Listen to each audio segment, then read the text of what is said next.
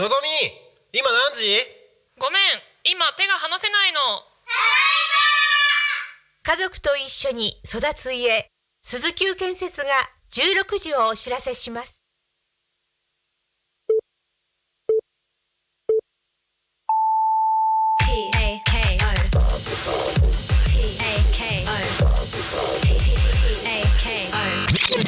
タコミン FM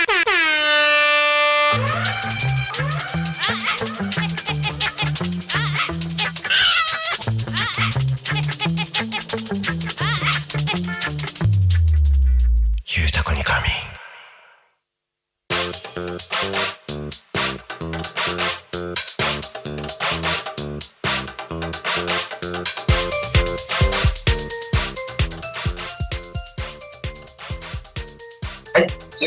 は16時を迎えました。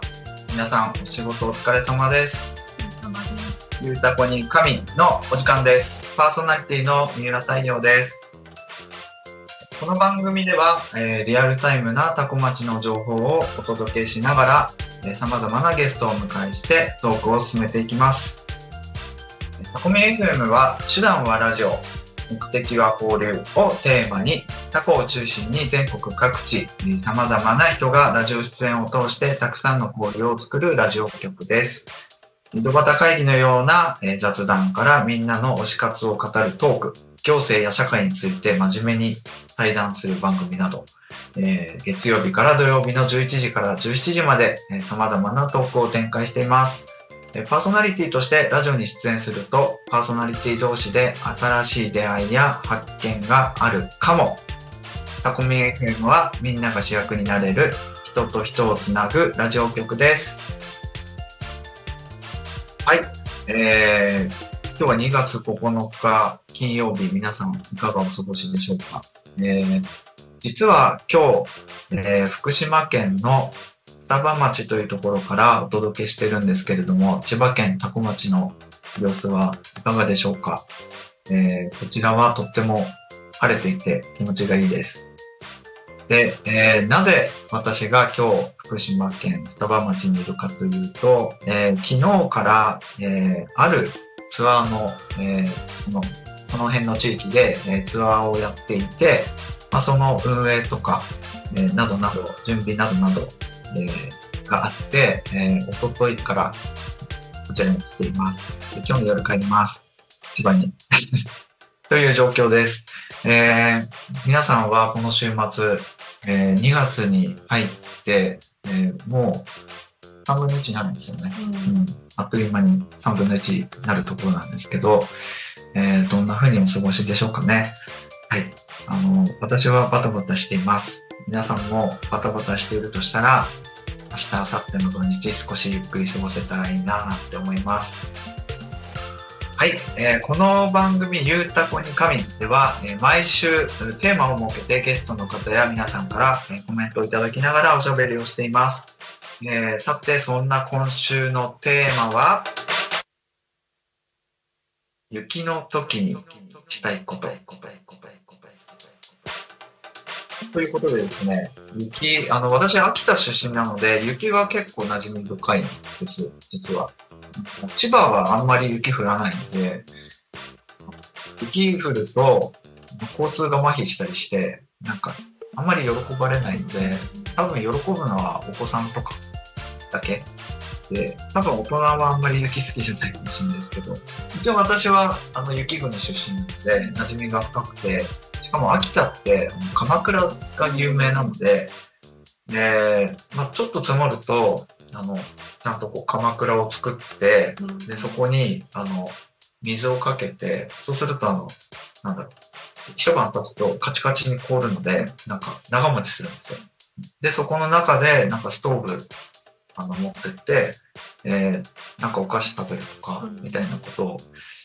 あの、やってましたけど、寒いのはめちゃくちゃ嫌いなんですけど、まあ、それを小さい頃は比較的、その鎌倉を楽しみにしてましたね。はい。そんなような、あの、幼少時代、うん雪に親しんでたんですけど、皆さんは雪、千葉県多古町の人は、雪は親しみあるのかな？あまりなさそうな気はしますけど、どうなんでしょう？タコはあ、雪がはいちょくちょく降るらしいですよ、もともとは。もともとは、えー今天の声がありましたが、もともとは降ってて、今はちょっと少ないって感じなんですかね。数日前の雪の騒ぎの時は、タコ町だけ雨でした。ちょっと残念ですね。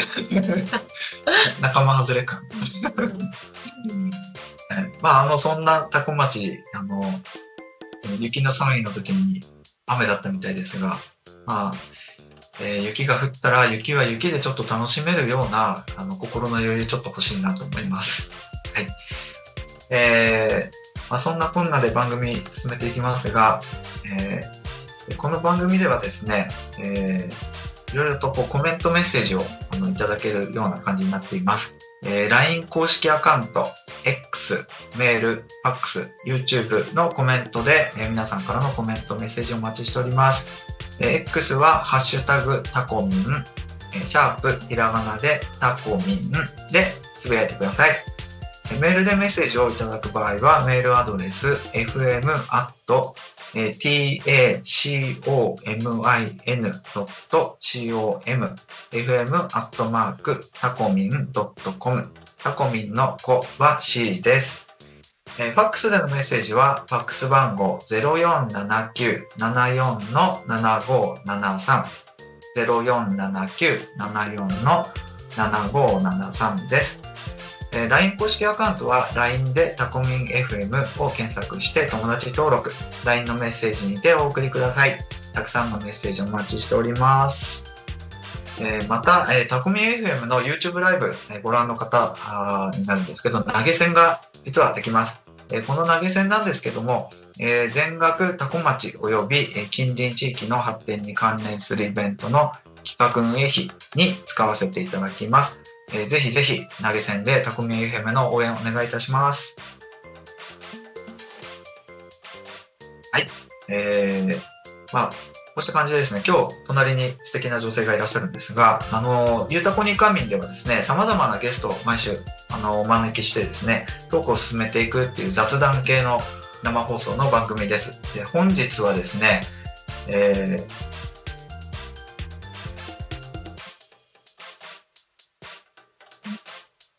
劇？演劇文化、うん芸術のコーディネーターをされてらっしゃる、えー秋元七海さんです。よろしくお願いいたします。よろしくお願いします。秋元七海です。ではでは、ちょっと簡単に、はいあの、秋元さんの、えー自己紹介をちょっとお願いできたらなとはい。よ思います。よろしくお願いします。ろしくお願いします。えっと、今日、今私たちは、えっと、福島県の双葉町っていうところにいるんですけど、そこの2つ南に下った富岡町というところの出身で、えっと、まあ、富岡町もそうだし、双葉郡もそうなんですけど、その周辺地域で、あの、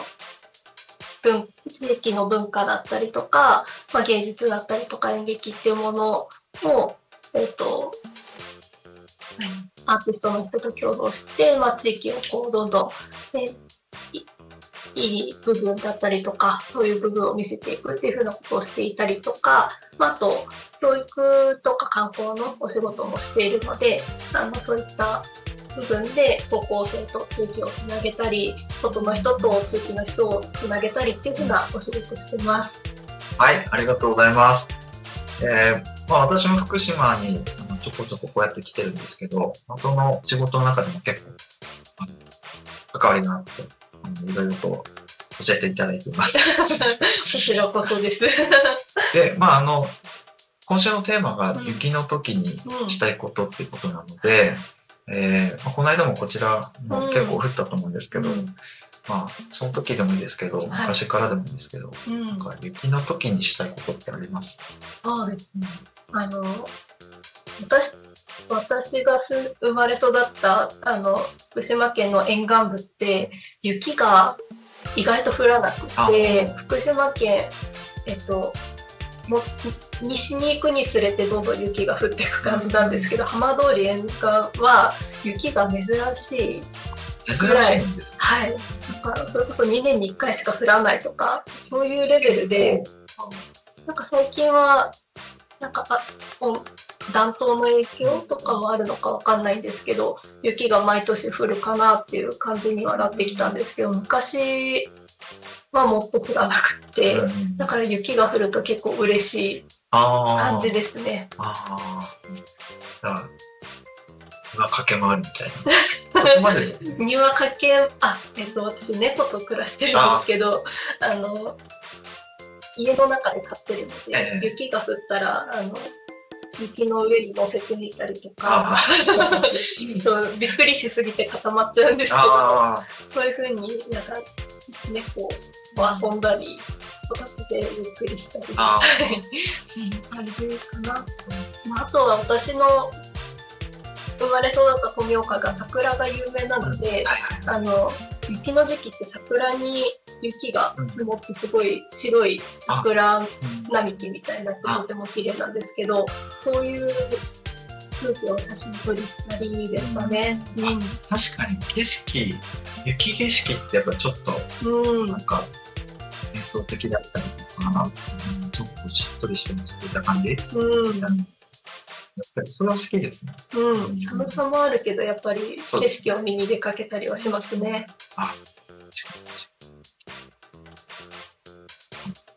秋田も結構、やっぱり内陸に行くと雪が深くって、あの、こう露天風呂でう、んなんか、雪、雪降ってる時に露天風呂入るみたいな。ああ、最高。そういう温泉に行くとそういうなんかロケーションもあったりして、うんうん。それは結構うん楽し楽しいというか、風情だなぁとは思ってるんですよね。で外寒いけど、温泉入ってるとまあ暖かいんで、。はい。それ寒いの苦手だけど、ま あそれは大丈夫みたいな感じでした。多いですよね。温泉めちゃくちゃ多いですね。ね。はい。うん岩盤、天然の岩盤浴できるとかあったりとか、え。本当に、雪の話か温泉の話になっちゃいましたけど、あの乳白色のこういうところがあったり、あ結構いろんなタイプの温泉があうんって、で海沿いに行くと温泉なんだけど塩味がするとか、うん。結構いろんな温泉が、種類が多いですね。種類も結構多いですね。すいません、雪の話じゃなくなっちゃいました。いや雪の日の温泉は最高ですね。失礼しました。はいえーまあ、ちょっとあのトークのテーマについてはあのちょっとこんなぐらいにしてあの秋元七海さんが普段どんなことしてる人っていうのを、まあ、あの自己紹介で少しあの簡単に触れてはいただいて、であの自分ともここの地域で仕事で関わることもあるよっていう話もちょこっとしたんですけど、まあ、それらも含めて少しあの声が具体的に直近のところにはいはい。はい。まあ、2023年度は、あのーえっと、まあ、経産省さんと共同で、えっと、2組のアーティストを呼ばせていただいて、で、1人は、あえっと、1組は2人組の演劇ユニット、フムヌスっていう団体で、2020年から私とも関わりがある形。で、えっと、もう1人、あえっと、もう1組は、あの、こちらも同じく2人組なんですけど、建築家で、えっと、仮設建築っていう、あの、なんだろうな、あの、まあ、仮設住宅とかではなくて、あの、地面に固定されていなくて、壁とか天井があるとは限らない、作ったり、えっと、作ってて、えー撤去してっていうことが、なんだ容易にできるえー、作りもなんですけど、私はその2組にお願いしたのはあの何度も作って何度もなんだ解体してまた作って解体してっていうことが繰り返せる施工をしてほしいですっていうこともお願いしたりとかしながらあのこの変なこともあのご紹介してて、すごい興味深い。あ本当ですか、なんか、うん普段なんかい、例えば家って、なんか土台、基礎があって、はい。今だとそのコンクリートの基礎があって、うん。柱立てて壁作って屋根乗っけて、うん。こういう言い方すると大工さんにすごい失礼かもしれないですけど、まあそんな感じだなと思ってて、うん。で、動かないもうんうんうん。ので、動かせないものっていう、なんか、はい。あの、固定的なイメージがうんうんあるので、うんなんかあんまり、こう、立ててはい撤去してみたいな、なんかそんな気軽なもんじゃないようなそうですよね。気はしてたので、はい。なんかあえてそれをや,、うん。やるみたいなのは、うんうんななんかその心はっていうあか、、そうですね。はい、なんかこれは2組に共通することなんです、あのもう一組の演劇ユニットはいわゆる劇場での演劇ではなくて街の中を舞台にするっていうあの上の場所がないというかそういう形でやっていて2組に共通してるのはあの開発とかもうなくなってしまったものを、えっと、使ったりそれをよりよく見せたりとかよりよく見せるっていうのはあの開発になる前にどんなものだったのかっていうことを歴史深掘りして、えっと、演劇の物語に落とし込むっていうのをやってたり風付建築ではか私の、えっと、実家があった跡地を今回は使ったんですけどあのそこに作っもう更地で家建てるってすごいあのお金もたくさんかかるし時間もかかるしあの変えられないものじゃないですか本当は。でもあのそれを作ってで解体してでまた同じ場所に作ることもできるしこの地域はあの震災の影響で解体された場所も多くあるのでそこに場所を移すまた作るみたいなことも可能っていう風なものをちょっと今回も作ってもらいました。他に、うん、来週でしたあ、そうです。週ですよね。来週なんです。あなんかあんまお手伝い。いやいや。あ のえ、16、ん ?16、17でしたはい、16、17。2月の16金曜日、17土曜日でもイベントがあって、はい。えーそれはその、なんか、仮設住宅みたいな、その建物を建てるとかじゃない、あ、テーマまた別なんですよ。そうですね。はい今回あの、土壌と創造っていう名前でやらせてもらっていて、まあ、土壌は土で創造は、えっ、と想像する、えっと思い浮かべる像の想像と、あとシャスラッシュで、まあ、あるいはという形で、えっと想像を作る方作り出す方の想像っていうふうなのを掛け合わせたタイトルにしたんですけどやっぱりなんだこの場所自体を、えっと、よりなんだ歴史的な部分から見たりとかこれから作ったりできるっていうふうな、えっと、滞在制作もあの引き継ぎながらじゃあ地域のプレイヤーってど土壌についてどんな風に考えてるんだろうっていうので、まあ、震災の語り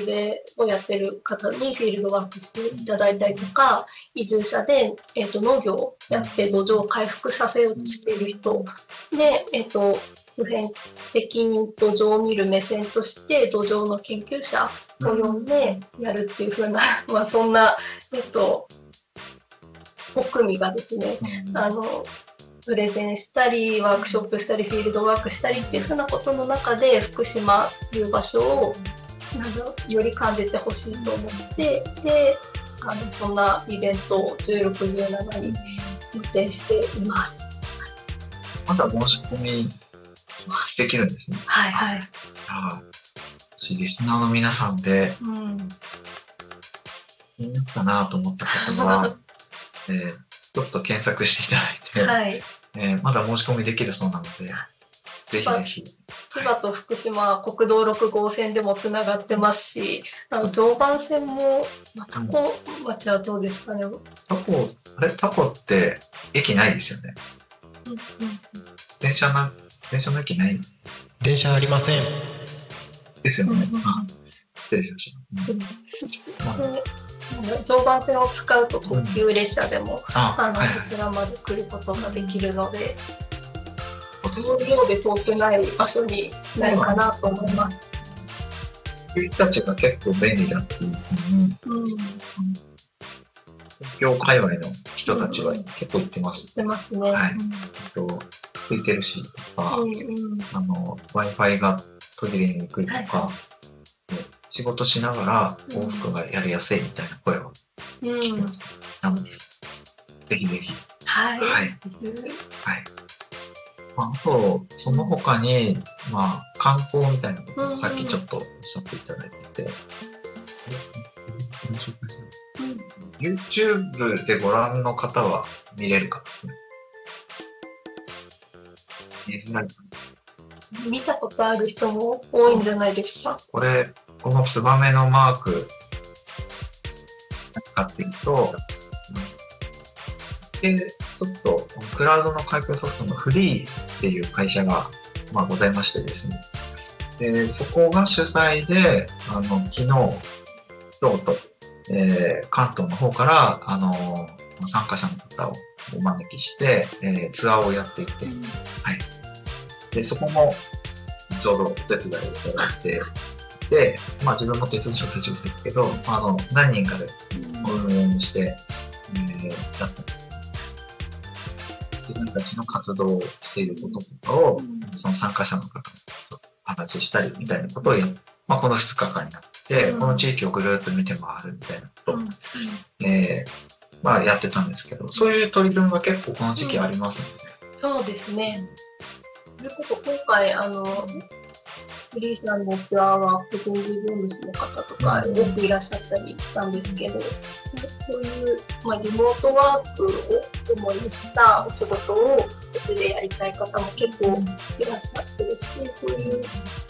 人たち向けに一回来てみませんかっていう風なツアーも多いですし、うん、なんか、の2年ぐらいとても多くなってきていますね。しかも、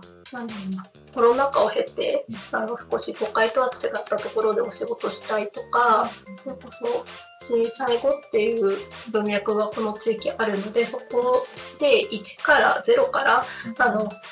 価値創造していきたいっていう方も多く来ていらっしゃる場所がありますよね。その中で、七海さんがうん。バスツアーやってますよね。あ、そうガイド。はい、そうですね。まあ、私は主に大学生とか、あと、まあ、美術系で来る人も時折いるので、そういう人たちが中心になるんですけど、まあ、私は今25歳だったりするので、あの、大学生とは年齢が近いし、えっ、と、被災した当時は中学1年生だったので、その、被災した当時の、まあ、子供としての被災というか、そういう部分も、えー、とお話ししながら、えっとこれまで地域でリサーチしてきた歴史的な文脈を踏まえて、なんで原発事故って起きたのかとか、震災の時のコミュニティのあり方の話だったりとか、まあ、それが、なんだろう長期避難っていう形で分散してしまった時に、どんな風に住民の人たちが、えっ、と、取り組みを行ったりとか、その時の心情であったりとか、もう私が知ってる範囲でお伝えしたりっていうこともしていますね。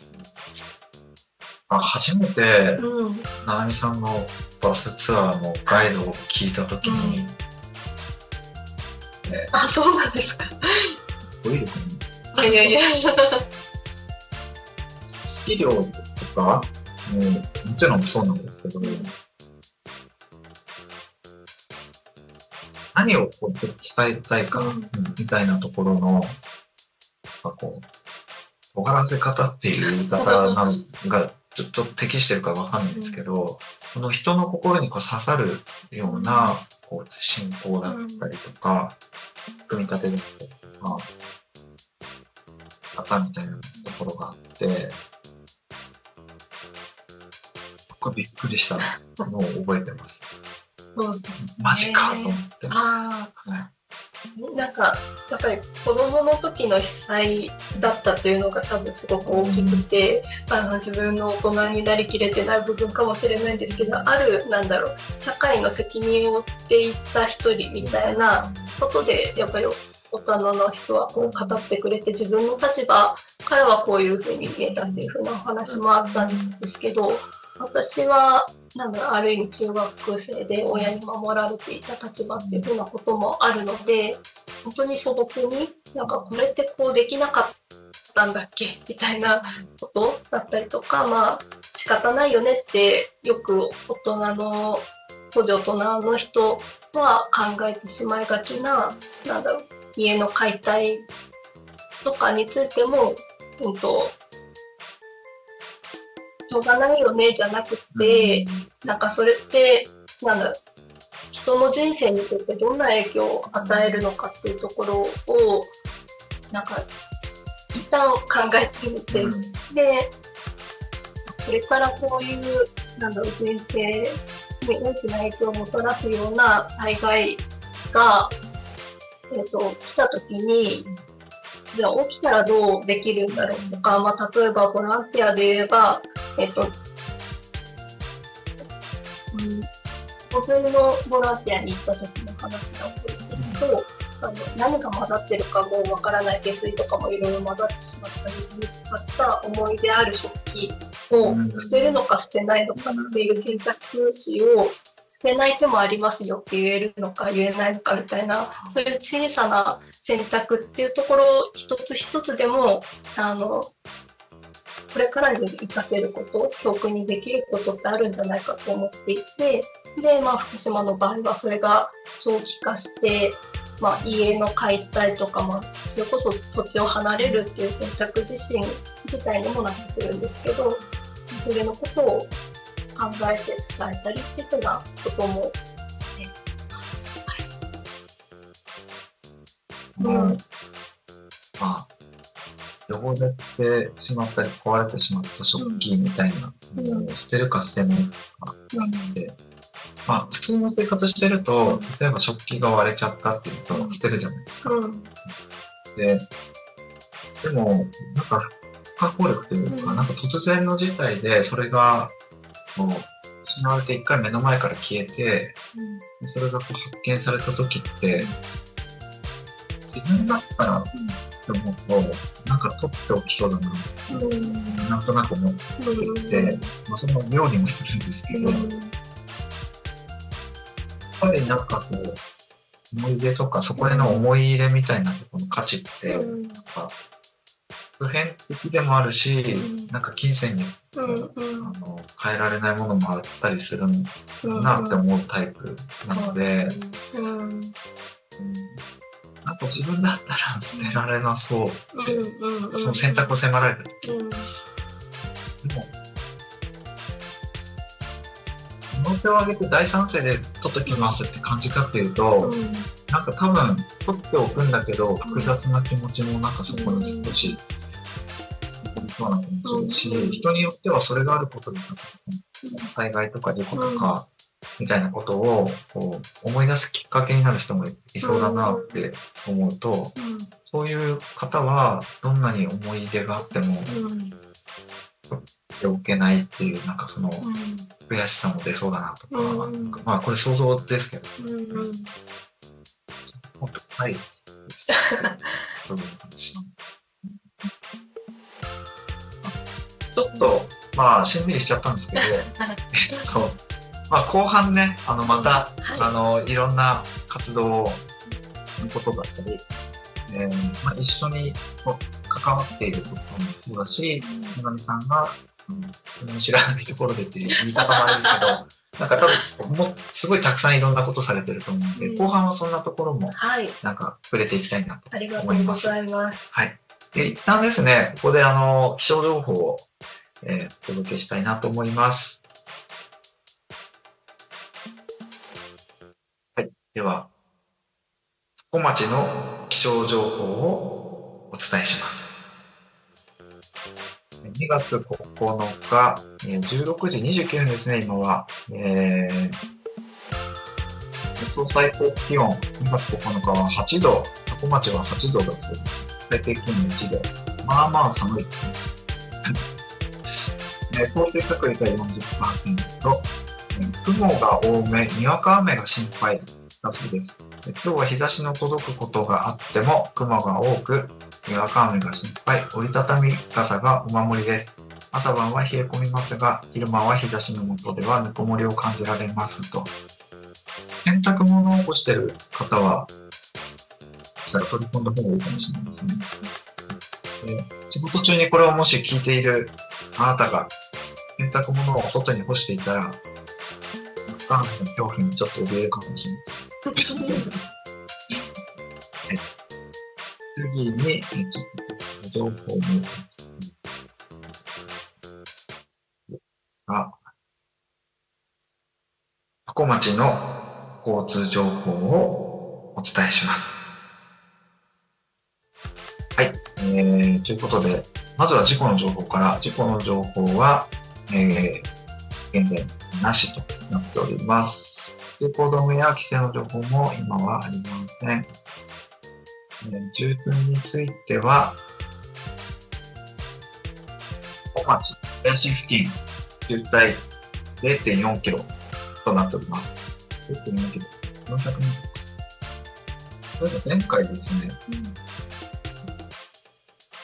0. 点何キロって車何台ぐらいいるんだろうねみたいな話になりました。確かに。で、あの、生放送中にもかかわらず、んこうググって、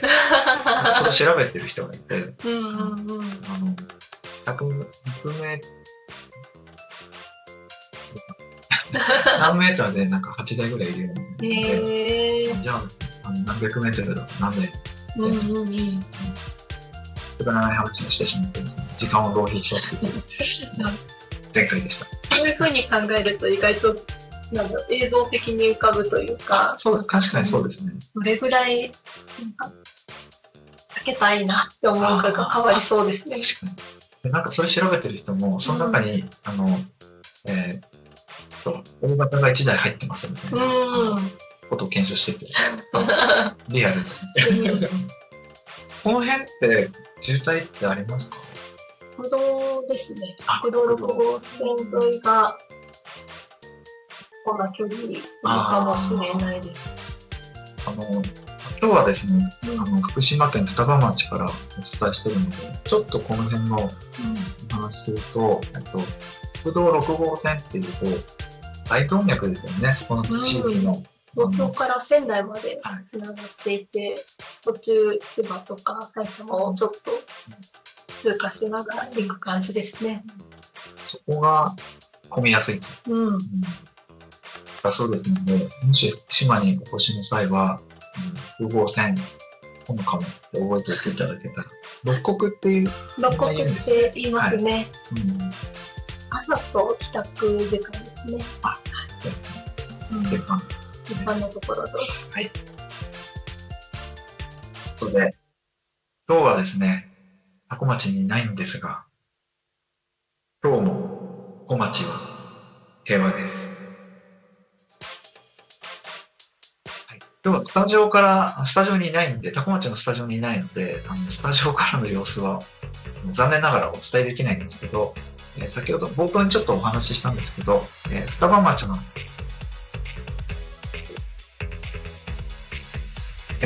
双葉町はとっても、えー綺麗な、えー空が広がっています。うんはい。ではでは、えーここでですね、地域のお知らせを、えー、お伝えいたします。えっ、とですね、タコミフェス2024、えー2024年4月28日日曜日、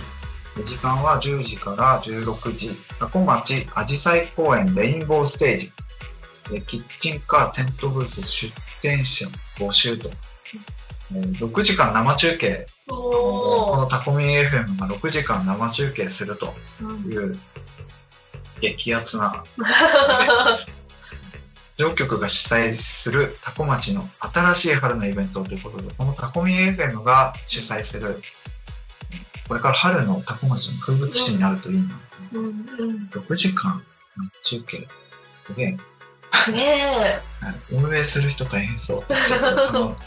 なんだろう、ツアーとかえ。うんイベントをなんか運営する側を今結構やることが多いので、はいここで聞くと運営する方大変そうだな。なんかちょっと先に思い浮かんじゃって今。自分に重ねはて、で、なんか、参加者目線で楽しそうよりちょっとそっちが先に来ちゃいました。失礼しました、うん。参加者だったら多分すごい楽しそうです。そうですよね。多分いろんなパーソナリティが6時間ね、喋るでしょうね。うんうん会場内の様子とかも実況されたりするんですかね。この YouTube とかで、多分見れるんだとしたら、うんぜひはい。ご覧になっていただいて。福島でも見れますねそうで。すね。楽しみなイベントですね。はい。もう一つちょっとご紹介しましょう。えー、これもこれもタコミ FM 主題ですね。ワークショップフェス、2月12日、月曜日、祝日の日ですね。13時30分から16時にです。コラボ、小町魅力発信交流館で行われるワークショップですね。えー手作り小物とか、オリジナル花瓶、オリジナルコースター、えーレジンのキーホルダー、人への亀を描こう。良さそうです。うん。えーちょっと、手先不器用なので、これはなんかちょっと参加したとしても、うんちょっと自信ないな。手先器用ですかものによりますあこ。の辺ここの辺どうですか？あ、でもものづくりは好きですね。どこで作ったかとかも結構記憶に残るので。うん。例えば、岩手に行った時に、鹿の皮でうん。ブレスレットを作って、それをしかも藍染めするっていうへえやってきたんですワークショップ。うん。やっぱそのブレスレットがその地域にやっぱり結びついて思い出になります、ねうん。うん。なので、ぜひこのワークショップに参加した方も、うん。えー、この時間と物とうん。エリア。土地がなんか多分紐づいていい思い出になるのかなと思います。ぜひぜひ皆さんご参加ください。はい。ということで、ここから後半、えー、さらにさらに、秋元さんの、深掘っていきたいなと思います。えー6時36分ですね。今過ぎておりますが、えー、残りの時間ですね、ちょっと、どんな活動をしているのかを聞いていきたいと思います。えー、本日の、まあ、ゆうたこに神では、えー、木本七海さんを、えーゲストにお迎えしておりますので、改めてよろしくお願いします。よろしくお願いします。今から話しましょう。いろいろありすぎる気がしていて、そうですえね。っ、と、そもそも、えっと、今こういう状況、こういう状況というか、そのうん双葉町から、うん。えっと、お届けしているっていう、まあ自分自身の条件ですけど、はい。はいこの地域の人をゲストにこうやってうん。お招きしてるみたいなところが、あの、なんぞやっていうところがあるんですけね。ど、うん。まあ、もともと今フリーランスなんですけど、まあ、福島のこの、いわゆる被災地っていう、まあ、こういうくくり良くないのかなとも思ってるんですけど、まあ、この地域に何か自分でもやれることないかなと思って、えーまあ、私がパーソナリティになって初めてのゲストに、えーまさにこの事務所のえー主、えー F アトラスっていう会社の山根さんが、まあ、最初のゲストだったんですけど、あえー思いがあって、そしたら山根さんとつながって、そしたらいろんな仕事を、なんかいろんな人とやるようになってっていうのが、すごくざっくりした流れなんですけど、そんな中で、花見さんにも出会って、えー、っていうのがまあなんかその、一昨年の、うん最初何でしたっけうんその思い出移住、移住ツアー先ですかね。記憶がない。忙しい2年間過ぎて、覚え出せない。神田外大だけだった気がする。自信ないです。えっね。と、まあ、いずれなんか研修のツアー、大学生の研修ツアーか、えっと、移住ツアーですね。この福島県の、えー、福島12市町村という言い方をするんですけど、えー原発事故があって、あの避難うんの地域として指定された市町村が12うんで、えーそこの地域にこう移住してくださる方を募ろうみたいなツアーがあって、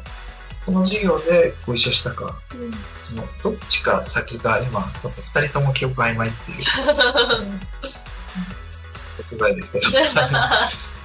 炭酸報告でも、なんかそんそんなこんなで、まあ、研修ツアーか移住ツアーかって、まあ、ツアーが最初だったんですそうですね。うん。で、そこで、まあ、さっき言ったように、うん。バスにでガイドされてるところに衝撃を受けたりとか、東の数の様子とか、その奥の深さとかに驚か驚かされっぱなしで、うん。そうですね。うん。というところで、まあ最初はそんなような出会いで、なんか自身があんまりこの地域のことをよく分かっていないながらも、なんか関係人口みたいな感じうんで仕事を通してこう飛び込んできて、でそこにいたっていう 方のそううちの人ですね。はい。が、まあ、慣れ初めで、うん。そこからなんかまあツアーもそうだし、なんかいろんなことを、えーこの F アトラスっていう会社をうん。あの中心にして、うん。うんいろんなことをこうやってきてはきたっていう感じなんですけど、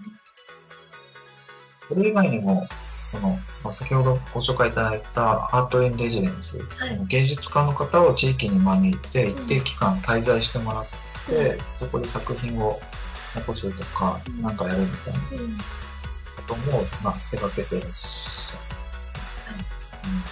る。うん。大熊未来塾のあ取り組みとかもすごい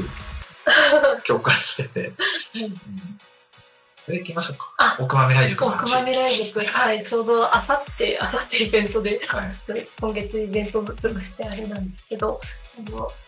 まあ、その大熊未来塾は、えっ、と、双葉町の隣町、大熊町の、えっ、と、帰還困難区域っていう、まあ、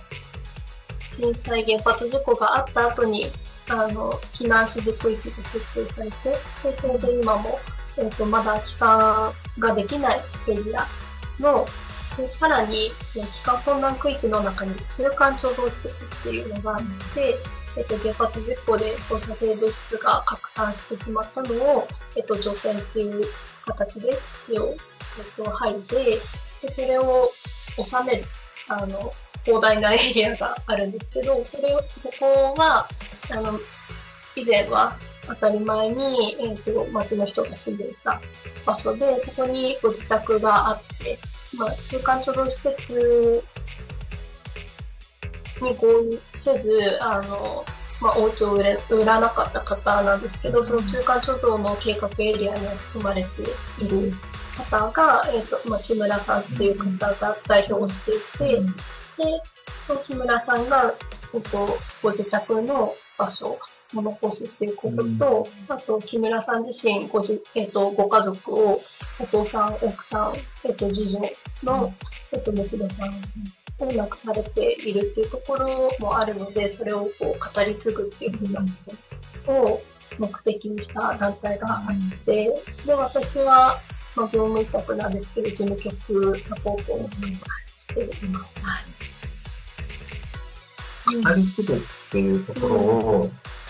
大熊未来塾っていう、木村さんの大熊未来塾の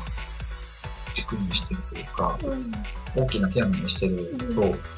認識してるんですけど、はいあ、それは合ってます。合ってます、合ってます。でその語り継ぐみたいなところが、の、ボランティアでやってる沖縄での活動に通じるものがあって、なんか最初に木村さんとお会いした時に、あっと思ったんですうん。よ。ところをこう向いてる人勝手に勝手に思って、う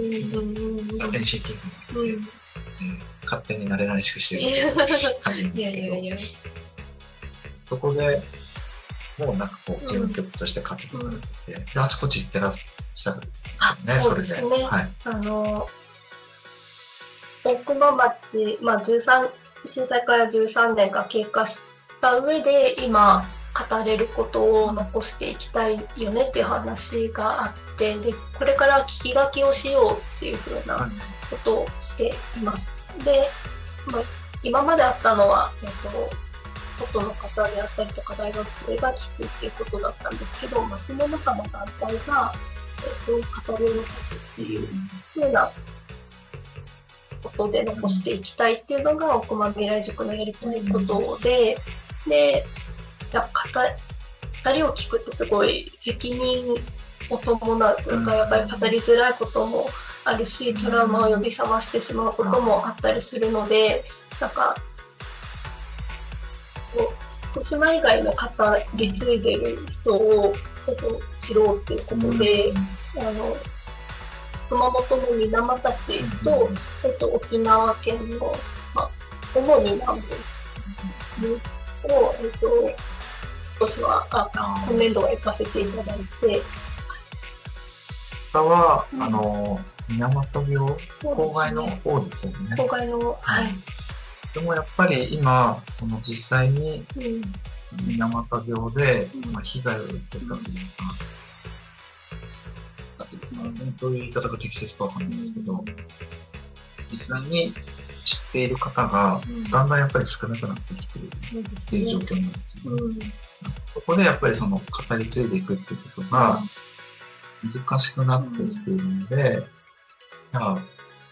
難しくなってきてるんだけど、どういう取り組みをして語り継げるのかうところにトライしていく感じ。そうですね。それこそ、まあ、沖縄は、えっと、第二次世界大戦の地上戦で、水俣は戦後に起きた、まあ、窒素という会社が、えっと、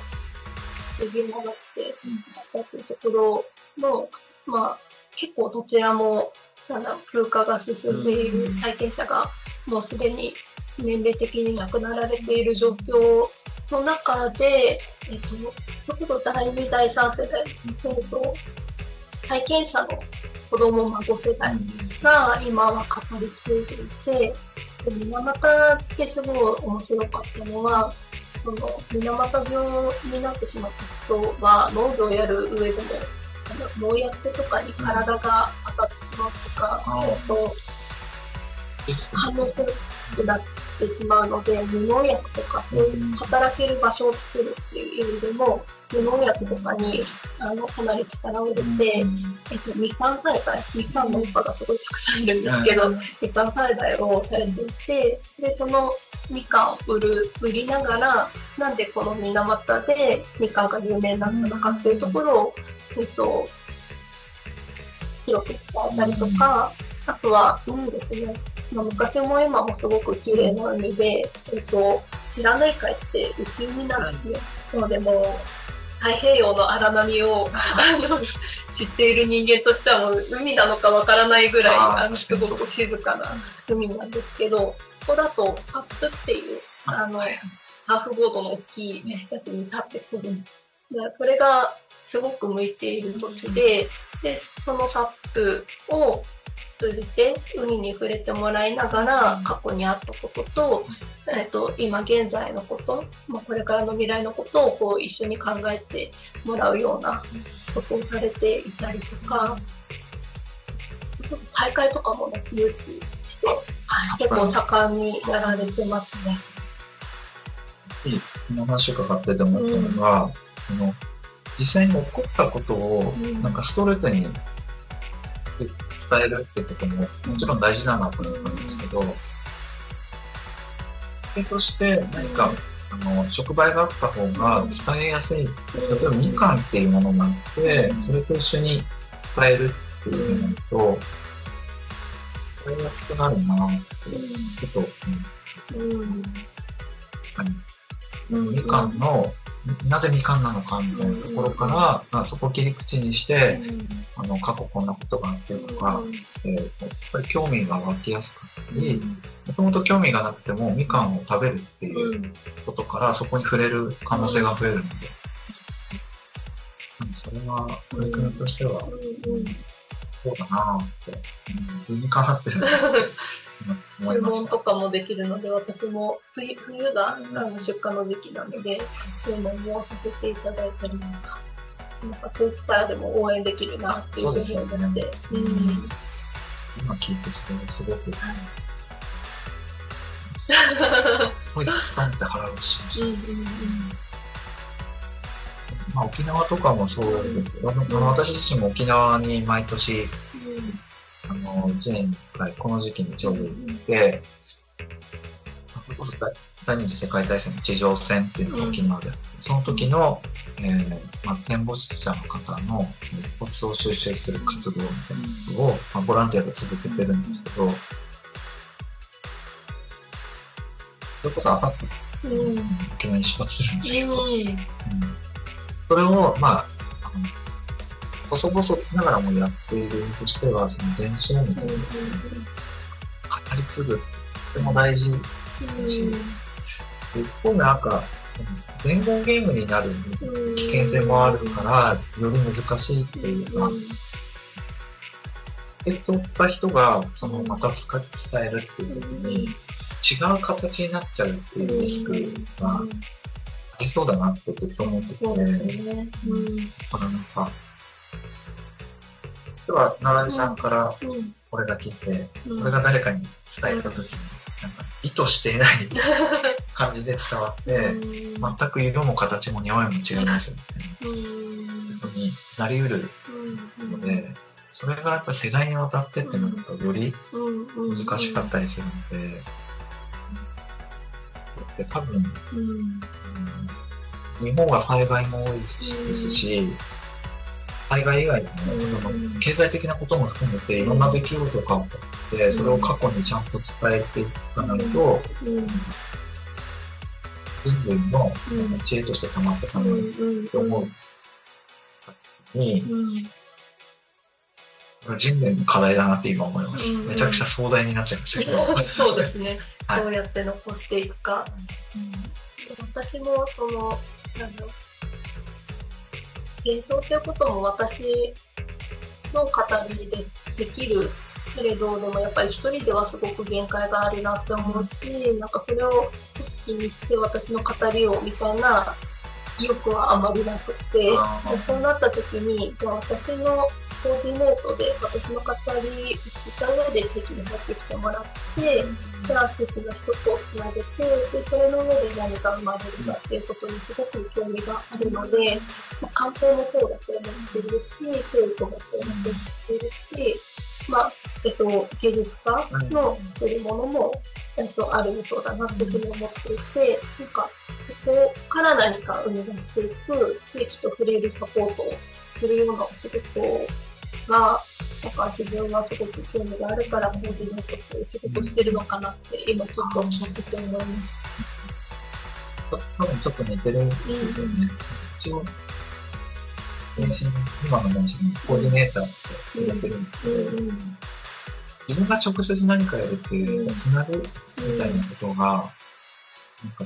大事にしたいことだし、多分合ってるう、ん性格的にも合ってるのかなってちょっと思って、うんうん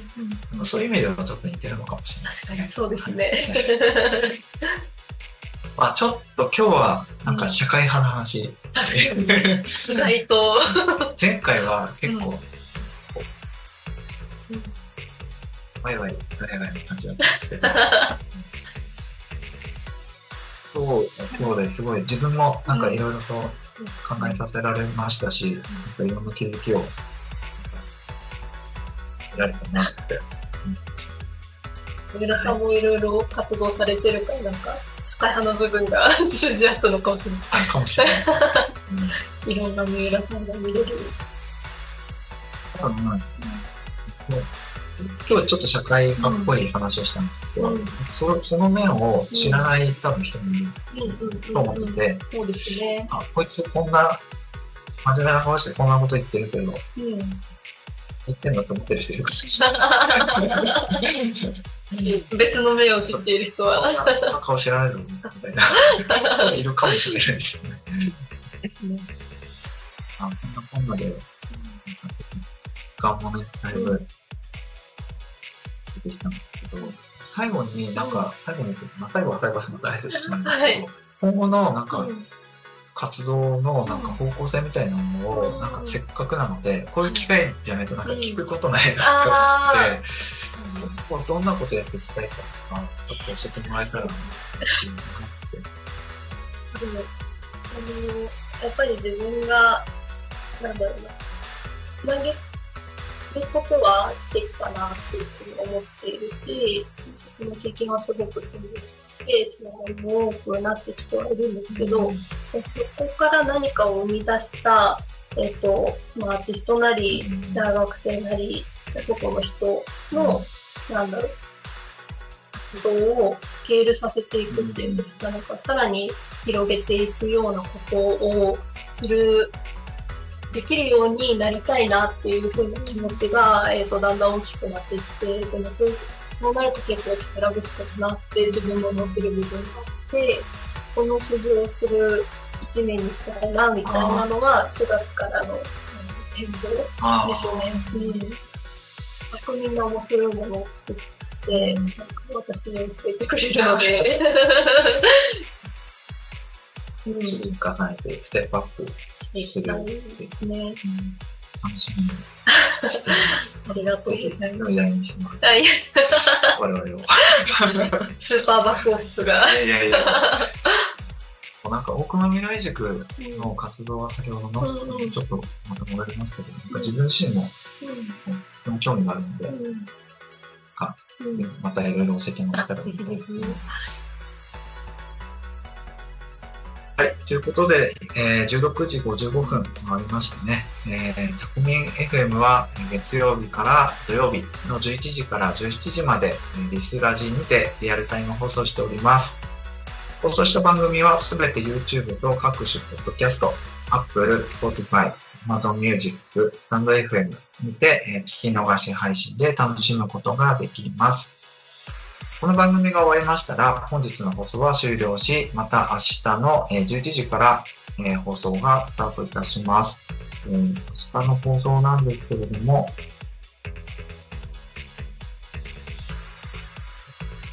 簡単に。2月10日、えー11時から昼タコに神、12時から、えーバンブーパパとママの夢広がるラジオ、12時15分から天吉の週末酒場シーズン2、10時半から、えー0479クラブ通信、13時30分からホイップルジャズタイム、14時からラジオで大和しぐさお稽古、14時45分からマッスルラーメンレポ、15時から恋バナ探偵はタコに行く。めちゃくちゃ気になります。うん、あ、探偵に。三浦さんらしいですね。ちょっと、ちょっと気になりました。はい。まあ、そのようなあのお番組、多彩な番組がありますので、ぜひぜひ、えー、しかもですね、一日タコミ FM で、えー、に楽しんでいただけたらなと思っております。はい。えー、本来だったらここでタコミンからのお知らせをお伝えするんですけど、さっき一気に喋っちゃってるので、えー、一旦飛ばしてですね、えー、まあ本日はですね、あの、木本七海さん、えー今日ゲストに来ていただいて、しかも、えー福島県双葉町から、うん。ねえーこうして二人でお届けするという、なんかレアな回になったんですけど、あの先ほどは今後の展望みたいなところもあのお伺いしたんですけども、えーまあ、その今後の展望ではなくて、なんかちょっとリスナーさんに向けて、なんかこの地域にまあ、なんか、地域っぽいようなんですけど、なんかちょっとメッセージいただけたらなって思うんですけど、はいそうですね。